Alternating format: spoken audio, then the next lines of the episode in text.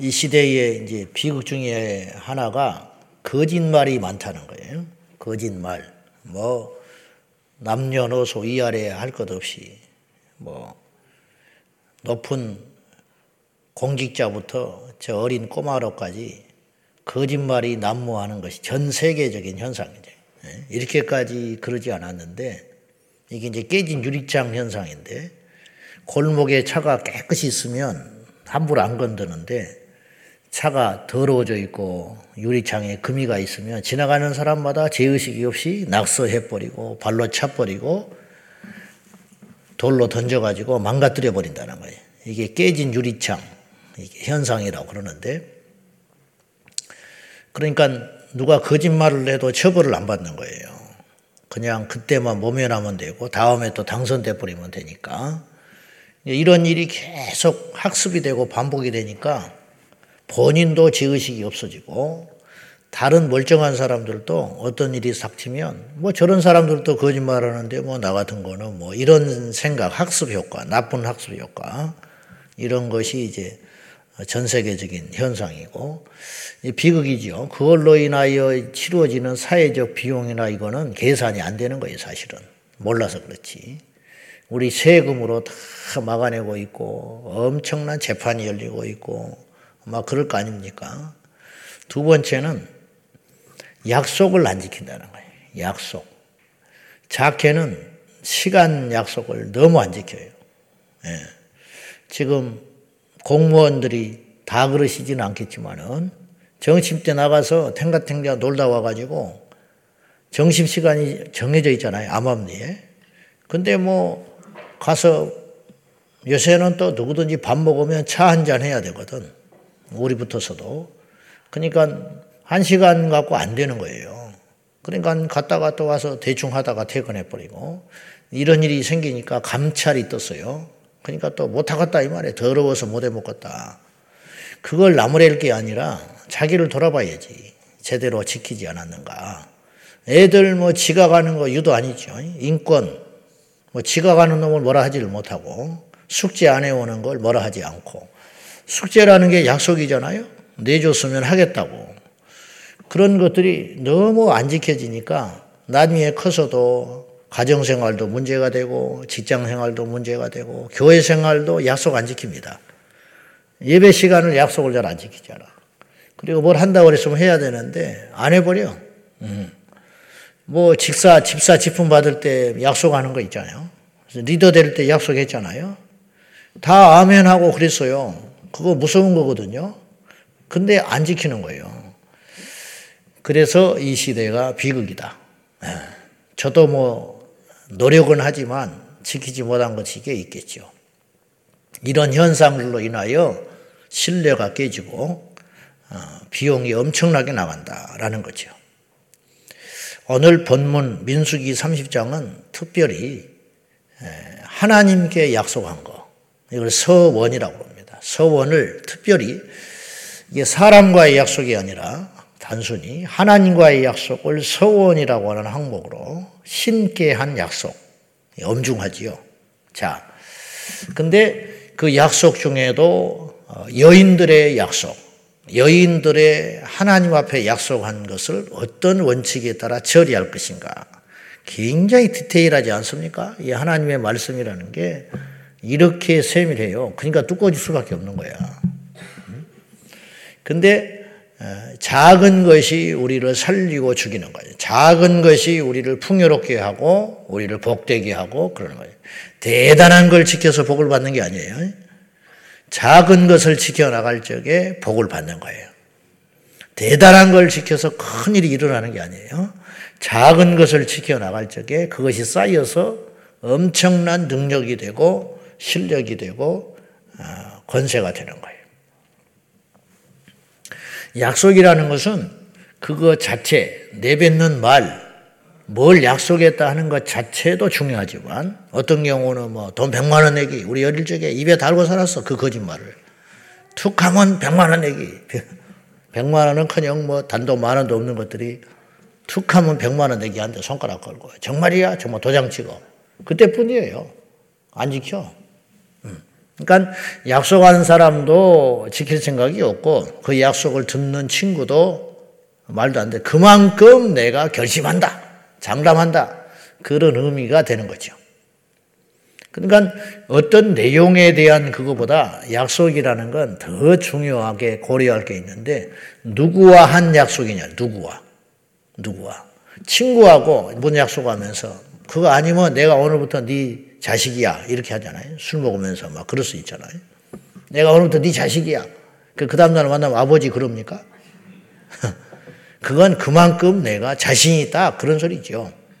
근데 왕을 만나가지고 백성이 응? 신하가 종이 주인에게 뭐뭐 하면 내가 이제부터 당신의 그것이 아니라면 아들입니다. 그래서 그럼 그 다음 날 만나면 어떻게 해요? 그건 심각한 문제예요. 그건 다른 문제라고.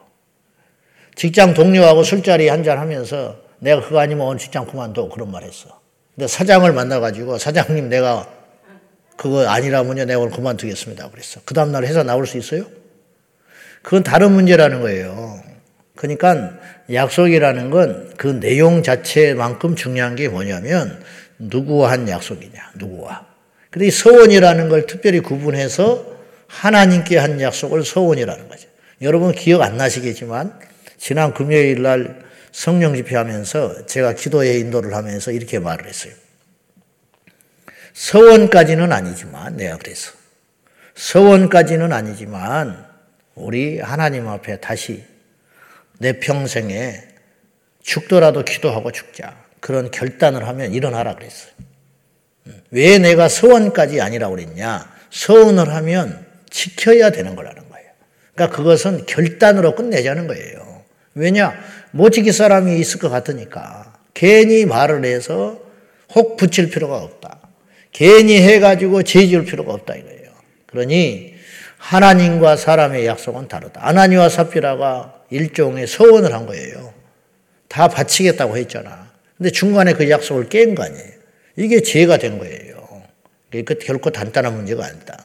우리 하나님이 살아계시기 때문에 이 서원이라는 것은 결코 간단하게 하거나 다를 문제가 아니다. 근데 그 서원이라는 것도 어떤 제사장이냐, 그 사람이 그 집에 경제권을 쥐고 있는 가장이냐, 아니면 누구에게 속해 있는 여인이냐, 종이냐, 나이가 어떠냐 이런 거에 따라서 구분을 하는 거죠. 하나님이 엄청나게 꼼꼼하시고 현실적인 할 수 있는 거, 지킬 수 있는 내용들. 그래서 종은 어떻게 해야 되고, 남자는 어떻게 해야 되고, 여자는 어떻게 해야 되고, 부모는 어떻게 해야 되고, 자식은 어떻게 해야 되고 뭐 이런 것들이 너무 자세하게 율법으로 명시되어 있습니다. 오늘 이 여인들의 이 서원인데 원칙, 서원은 지키라 그거예요. 일단 무조건 지켜야 돼요. 사랑과의 약속도 중하거늘 하나님 앞에 한 약속을 어찌 우리가 경시할 수 있겠습니까? 자, 한번 봅시다. 이 절 먼저 보겠습니다. 이 절 다 같이 시작. 사람이 여호와께 서원하였거나 결심하고 서약하였으면 깨뜨리지 말고 그가 입으로 말한 대로 다 이행할 것이니라. 강요한 게 아니잖아요. 자기가 은혜 받아서 또 뭔가 뜻한 바가 있어서 혹은 다급해서 하나님 앞에 뭘 약속할 수 있다 이 말이에요. 이 자식을 주시면 하나님께 드리겠습니다. 한나가 약속한 거 아니에요. 응? 약속했잖아요. 주시면 드리겠다고. 근데 지키잖아요. 그래서 그 핏덩어리를 성전에 떼어놔버린 거 아닙니까? 그리고 절기 때만 가서 성장을 했으니까 옷을 그때마다 지어서 가다 입힌다고 해요. 이게 엄청난 헌신이에요. 네. 그, 그것이 믿음이에요. 하나님을 인격적으로 인정하는 거죠. 내가 하나님하고 약속을 했는데 어찌 여길 수 있겠느냐. 불편함과 손해를 감수하고라도 지켜내. 심지어는 목숨까지. 음. 입다가 그랬죠. 자기 딸을 하나님께 드린다고 약속. 그거 지키잖아요. 그러니 하나님께 또 복을 받아요. 한나도 복을 받았고. 근데 이제 문제는 일단 지키는 게 원칙인데 예나 지금이나 문제는 미성년자 여자아이. 어린 딸아이가 아무 경제권도 없고 결정권도 없는 이가 하나님 앞에 갑자기 뭘 약속했다 이거예요. 그때는 감정에 혹해서 또 지킬 것 같아서 그렇게 했는데 지내고 나니까 이건 내가 할 만한 내용이 아니었던 거예요. 정신 차려보니까. 근데 이때는 어떡하냐는 거예요. 사람이 그럴 수 있잖아요. 그러니까 그 순간에 약속한 건 하나님이 진정성 있게 받아주셨지만 이 사람의 형편을 보니까 이건 택도 없는 거라는 거죠. 음, 거짓말까지는 아니지만 턱도 없는 것이었다. 뭐 그럴 수 있잖아요. 그걸 어떻게 처리하냐 이거예요. 안 지키면 죄가 되는 거고 지키자니 불가능한 것이고 이런 일이 있을 때는 어떡하냐. 출가하지 않은 미성년 여자의 경우 약속을 그렇게 하나님께 해놓고 나니까 지킬 수 없는 상황이다. 그런 경우는 어떡하냐. 그것은 그걸 결정하는 자는 아버지다. 육신의 아버지가 끙끙대고 있는 딸에게 너 왜 그러냐?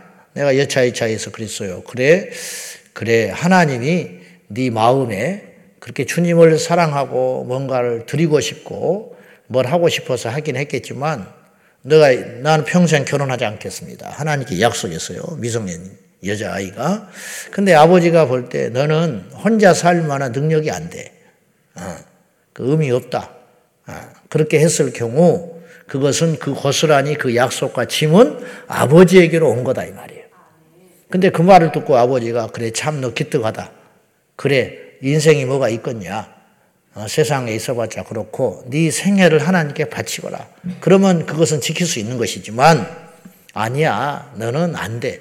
그냥 평범하게 열심히 살면서 좋은 남자 만나서 가정을 이루고 하나님의 영광을 위해 사는 것 그리고 네 자식 잘 키우는 것도 그것이 더 하나님께 의미 있고 가치 있는 일이라고 봐 나는. 그러면 그 약속은 무효가 되는 것이다 이 말이에요. 그건 죄가 아니라 이 말이에요. 응? 근데 아버지도 그렇게 하라 하고 본인도 그렇게 약속을 했음에도 불구하고 지키지 않는 건 다른 문제라는 거죠. 그리고 나서 또 하나 경우. 자, 십 절 봐요. 십 절. 자, 구 절과 십 절 봅시다. 시작. 과부나 이혼당한 여자의 소원이나 그가 결심한 모든 서약은 지킬 것이니라. 부녀가 혹시 그의 남편의 집에서 서원을 하였다, 하였다든지 결심하고 서약을 하였다 하자. 이게 뭐냐. 홀로 된 여인. 그러니까 가장이 된 거지요. 그런 사람은 예의가 없어요. 그런 사람은. 나이가 먹었고 홀로 됐을 경우 미성년자 말고 아버지의 경제권이나 생활에 지배를 받는 미성년 아이 말고 결혼을 했다가 홀로 됐다는 경우 본인이 가장이 됐을 경우는 여자가 가장이 됐을 경우에는 그건 반드시 지키라. 왜냐? 그건 네가 할 수 있는 것이기 때문에 누가 너를 간섭할 사람도 없고 너의 마음만 있으면 믿음만 있으면 할 수 있기 때문에 그건 꼭 지켜라. 그렇게 말을 했고 십 절에 부녀라는 말이 나오잖아요. 이게 부녀라는 말은 뭐냐? 아비 부자예요. 저, 저 지아비 부자. 그러니까 결혼한 여인을 말하는, 말하는 겁니다. 부녀. 어. 아버지와 딸이 아니고 결혼한 여인이 혹시 그의 남편의 집에서 서원을 하였다든지 결심을 하고 서약을 한 경우가 있잖아요. 결혼을 했어요. 남편이 있어 지아비가. 그러면 그런 경우도 역시 결혼하지 않은 출가하지 않은 어린 여자와 같이 동일하게 취급을 하는 거예요. 왜냐? 경제권이 남편에게 있고 혼자 고집부려가지고 가정의 평화가 깨지고 혹시라도 그런 경우를 대비하셔서 하나님께서 그건 안 된다. 근데 남편이 어느 날 이제 부인이 그런 이야기를 할 거 아니에요. 나 사실은 이렇게 하나님께 약속을 했다고. 그런데 남편이 그 말을 듣고도 잠잠하면 지켜라.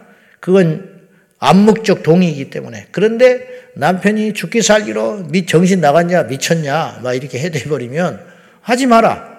어, 그건 이제 더 이상 너의 소관이 아니고 너의 남편에게로 넘어간 것이니까 그 남편이 감당하도록 하고 지킬 수 있으면 남편의 말에 의해서 너의 소원이 좌우될 수 있게 한다. 그런 뜻입니다. 이런 이야기들을 통해서 어, 하나님께서 우리에게 뭘 말씀하고자 하시는 거냐. 이것이. 어, 이걸 이렇게 지켜나가면 돼요. 그러니까 오늘날은 신약이니까 상관이 없는가. 이게 정신이 뭐냐면 결국은 주님께서 이 말씀을 통하여 하시려고 하는 거면 이건 굉장히 합리적인 거예요. 합리적인 거. 첫째, 하나님과의 약속은 사람과의 약속보다 훨씬 더 엄중하다는 거예요. 꼭 지키라. 어, 꼭 지켜라. 함부로 약속에서 죄를 범하지 말아라. 예.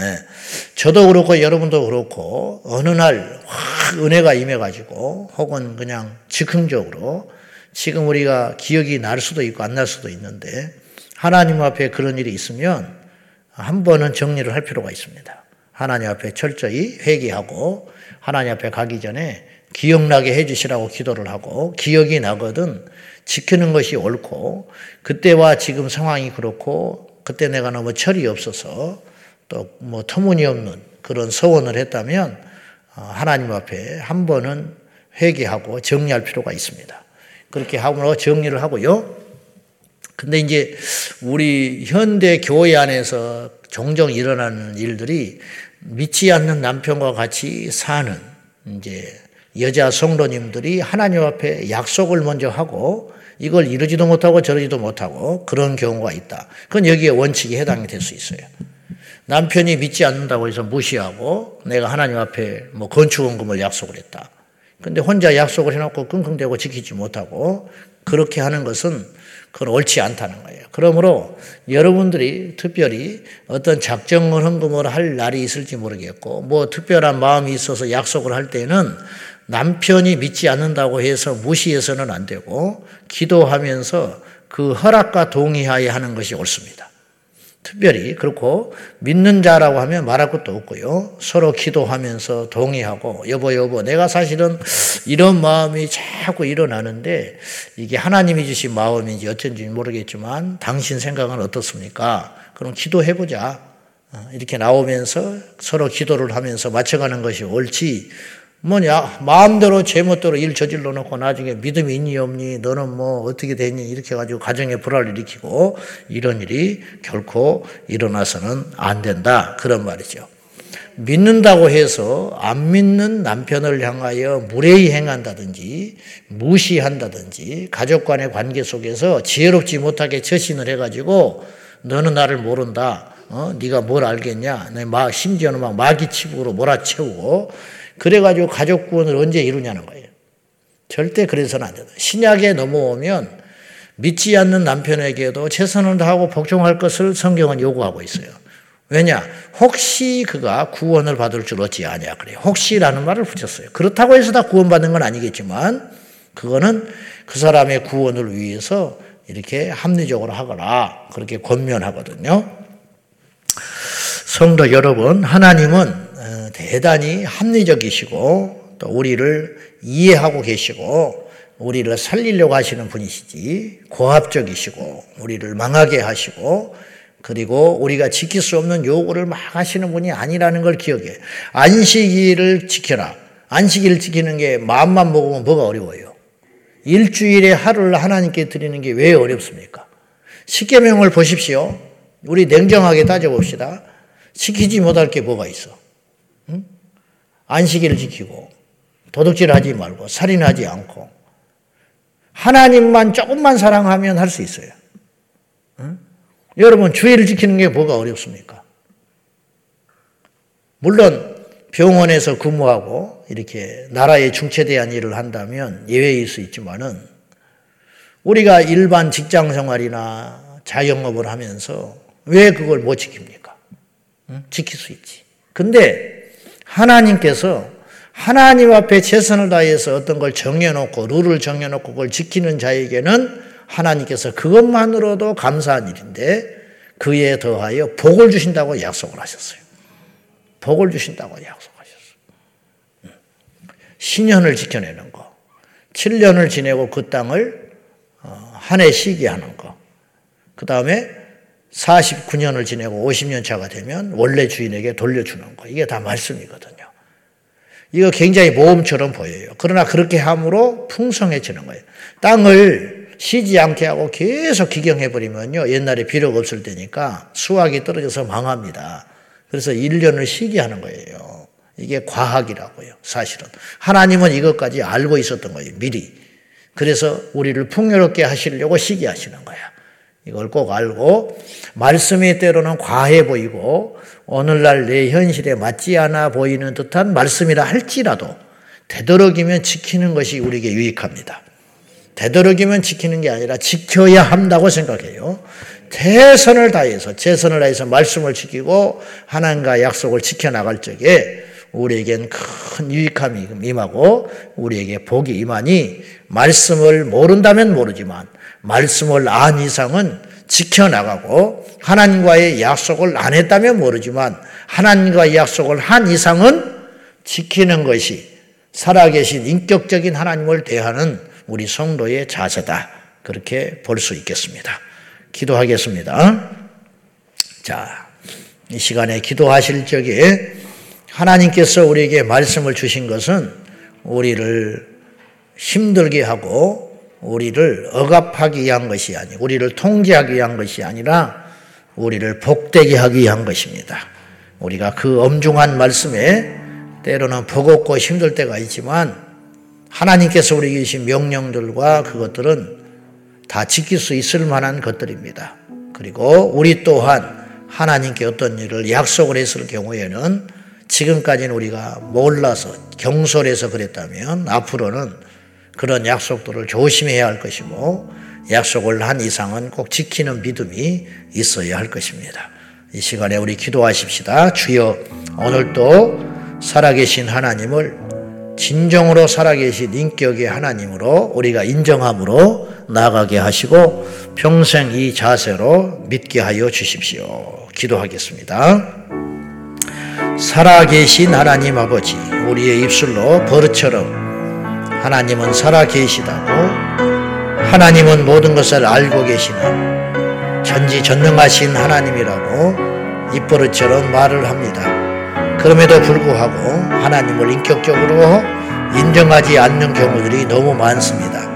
사람과의 약속도 중하거늘 하나님과의 약속은 얼마나 중하겠습니까? 주여, 이 아침에 기억나게 하시고 지키지 못했던 약속들은 다 회개함으로 정리하게 하시고 하나님 앞에 남은 여생 하나님 앞에 인격적으로 주님을 엄중하게 생각하고 주님과의 약속을 귀히 여기며 그 약속을 지켜내는 저희들이 되게 하여 주셔서 경솔한 약속으로 죄를 짓는 일이 없도록 하나님 우리 모두에게 명철과 지혜와 믿음을 허락하여 주옵소서. 오늘도 살아계신 하나님 앞에 우리가 어떻게 살아야 할 것인지, 무슨 마음으로 살아야 할 것인지 깨달아 알게 하여 주시고 주님 앞에 약속한 것을 지켜내는 믿음의 사람들이 되게 하여 주옵소서. 주여, 믿습니다. 오늘도 보이지 아니하시나 이 역사를 세밀하게 인도하고 계시는 살아계신 하나님 아버지, 우리가 때때로 눈에 보이는 사람을 하나님보다 더 엄중하게 생각할 때가 많습니다. 보이지 않는다는 이유로 하나님을 멸시하기까지 할 때가 많습니다. 주여, 믿음 없는 우리를 불쌍히 여기시고 날마다 날마다 살아계신 하나님께서 나와 함께 하심을 알게 하여 주셔서 우리의 약속들과 우리의 행동들과 우리의 삶이 더 진중하고 더 엄중할 수 있도록 도와주옵소서. 돌이켜보니 우리가 하나님 앞에 즉흥적으로 감정적으로 한 약속들이 있다면 기억나게 하시고 아버지, 이것이 죄가 되지 아니하고 하나님 앞에 회개함으로 정리하여 앞으로는 하나님 앞에 엄중한 자세로 약속하고 살아갈 수 있도록 도와주옵소서. 오늘도 살아계신 하나님, 우리 성도들을 살피시사 눈동자같이 보호하여 주옵소서. 예수님의 이름으로 기도하옵나이다. 아멘. 주여, 주여, 주여.